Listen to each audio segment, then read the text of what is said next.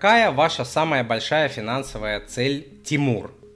А, ну, у меня цель такие же, как, наверное, у вас.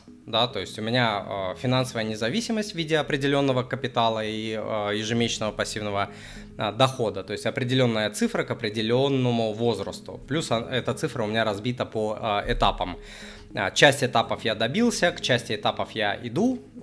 Вот как-то так. Вторая цель такая, бизнес и финансовая. Я хочу продолжать развивать проект Money Papa, чтобы помогать миллионам, миллионам людей русскоязычных по всему миру.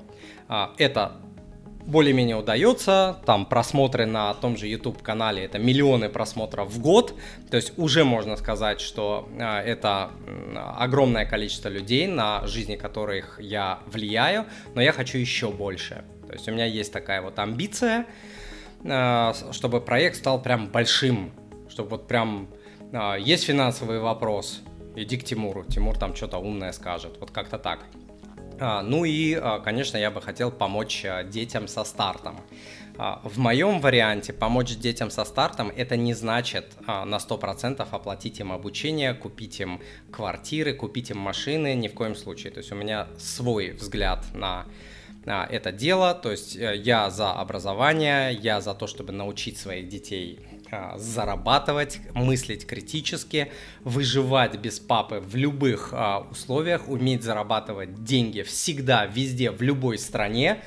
А, вот это для меня, наверное, самое главное. А вот эти все там квартиры, машины и так далее, ну, безусловно, безусловно, мы с женой будем стараться детям помогать.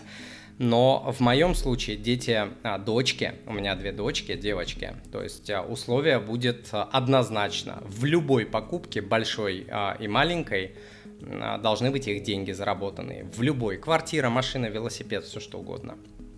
Вот. Я про это часто рассказываю на своих эфирах и так далее. Вот.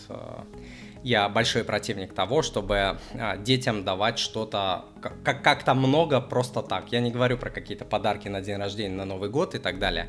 Про это речи не идет. А, про какие-то большие вещи, потому что весь мой жизненный опыт показывает, что чем больше люди детям дают, тем менее благодарные дети, а, тем меньше люди ценят то, что получают. Ну и вообще, это же не я сказал, по-моему, древние греки, если я не ошибаюсь, что все, что дается даром, как там дальше, а, способна обесцениваться. Как-то так вот у них звучит, я точно дословно не помню. То есть это не я, это древние люди еще знали, что то, что дается просто так, оно ценится значительно меньше. Вот так вот.